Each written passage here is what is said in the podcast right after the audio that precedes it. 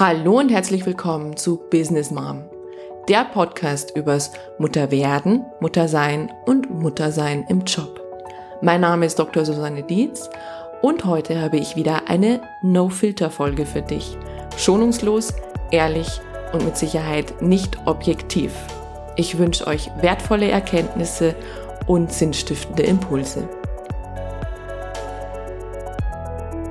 Heute ist mal wieder einer der Tage, wo Vereinbarkeit so ein bisschen schwierig wird, weil einfach mal ein Kind krank wird. Nichtsdestotrotz habe ich es jetzt organisiert bekommen, dass ich ganz, ganz kurz was sprechen kann. Was aber wiederum sehr, sehr gut zu einer Hörerfrage passt. Denn ich habe vor kurzem bei Instagram aufgerufen, wer hätte denn Fragen oder wer hätte denn Themen, die ich demnächst im Podcast bearbeiten könnte? Und da kam unter anderem, was mache ich mit Frust, wenn man die Arbeit nicht schafft wegen der Kinder? Und da dachte ich mir, ah, das kenne ich. Ich würde es sogar ergänzen mit, was macht man mit Frust, wenn man nicht arbeiten kann oder darf wegen der Kinder? Weil auch das kenne ich sehr gut. Ich habe das schon oft geschildert, dass ich dann da saß, ähm, irgendwie Knetmasse formend und zerschnibbelnd, das Kind neben mir. Und ich immer verstimmter wurde, weil ich im Kopf hätte, ja, ich müsste so eine E-Mail schreiben, ich könnte eigentlich jetzt eine neue Folge aufnehmen, eigentlich müsste ich noch einen Workshop konzeptionieren und war nicht wirklich präsent. Aber was macht man mit dem Frust? Also ich glaube, der erste Denkfehler, den wir oft da haben, ist, ich habe jetzt die Arbeit nicht geschafft wegen der Kinder. Und das stimmt so nicht. Also es ist nicht wegen der Kinder, sondern es ist zum einen wegen der Situation, weil eben die Kinder mit da sind. Und da bin ich immer ganz vorsichtig, auch im Coaching, dass ich sage, das ist schwierig, der Schuld auf andere Menschen eben zu schieben. Also letztlich liegt die Verantwortung immer bei mir. Und wenn ich die Verantwortung übernehme, werde ich auch wieder handlungsfähig. Weil das ist im Grunde das, was passiert. Ich habe das Gefühl, durch die Kinder bin ich jetzt handlungsunfähig, ich kann nicht das tun, was ich eigentlich tun wollte. Ich habe meine Arbeit eben nicht geschafft und bin dadurch in der Opferrolle. Und Opferrolle ist immer blöd. Also Punkt eins, rauskommen aus der Opferrolle und zu sagen, die Kinder haben nicht die Schuld. Es ist lediglich die Situation und die Situation kann ich ändern bzw. beeinflussen. Jetzt ist es aber oft an so einem Tag, dass man wirklich nichts geschafft hat und man frustriert ist und das hat auch seine Berechtigung. Und da sage ich immer, naja, also es ist ja eh schon passiert. Das heißt, sich dann noch grämen und grübeln und was hätte anders und was hätte ich alles schaffen können, das kann man schon mal machen, aber es macht nicht wirklich gute Laune und es bringt uns auch nicht voran. Dann eben das aufzulösen, also warum habe ich wirklich nichts geschafft? War es jetzt wirklich wegen der Kinder oder wegen der Situation? Und dann Lessons learned zu machen, wirklich konstruktiv zu gehen, gar nicht sich zu grämen und sich mit der Peitsche auf den Rücken zu hauen, was hätte ich alles anders machen können, sondern was mache ich das nächste Mal anders? Also was wären Variablen, von denen ich immer spreche, die Variablen der Vereinbarkeit, was wären da Variablen, die ich ändern kann? Also ist es denn vielleicht möglich, dass ich mir einen Babysitter hole? Ist es denn möglich, an Randzeiten zu arbeiten? Ist es denn möglich, zum Beispiel meine To-Do-Liste wirklich umzustrukturieren? Sind denn da Dinge drin, die wirklich heute geschafft werden müssen oder habe ich mir das selber auferlegt? Und dann aber auch noch das Thema der innere Anspruch. Und wir Frauen sind da super gut drin, überhöhte innere Ansprüche zu haben. Das heißt, ich nehme mir im Grunde viel zu viel vor, als das, was ich eigentlich schaffen kann. Und ich habe eigentlich immer einen viel zu hohen Anspruch an die Qualität. Also wenn achtzig Prozent reichen, dann sind hundert Prozent eigentlich immer noch nicht gut genug. Also das heißt, dass ich schon mal drauf schaue, ist es denn nicht vielleicht schon okay so, wie es ist? Also muss ich denn wirklich nochmal ein viertes Mal drüber lesen? Und das geht oft einher mit einem schlechten Gewissen, also die überhöhten Ansprüche.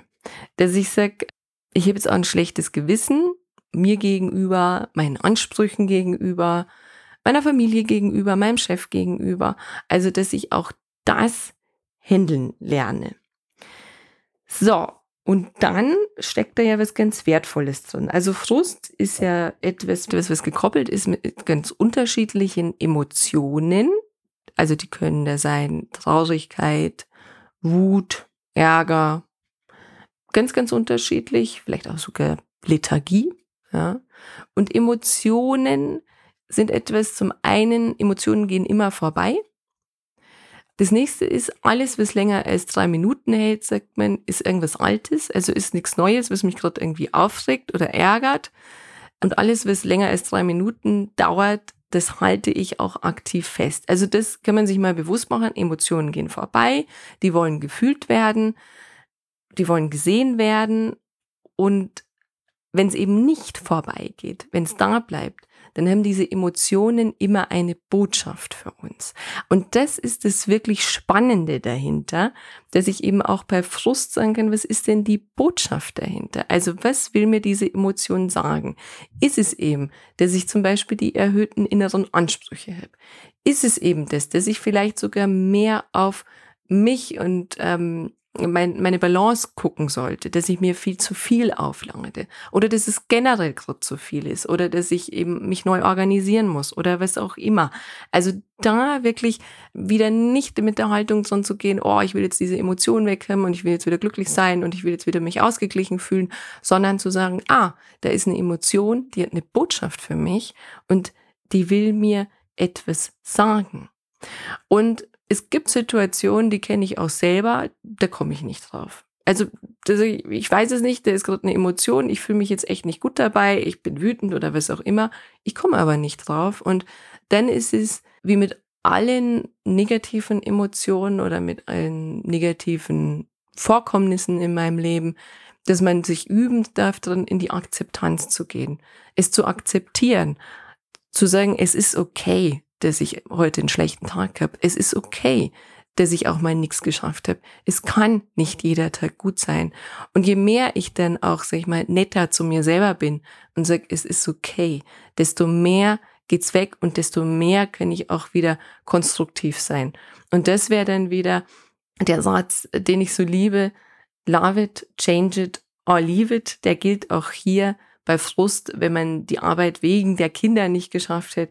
Also zu überlegen, love it, kann ich es irgendwie akzeptieren? Kann ich es vielleicht sogar mit Humor nehmen? Kann ich sagen, mei, also heute ist wirklich alles schief gelaufen.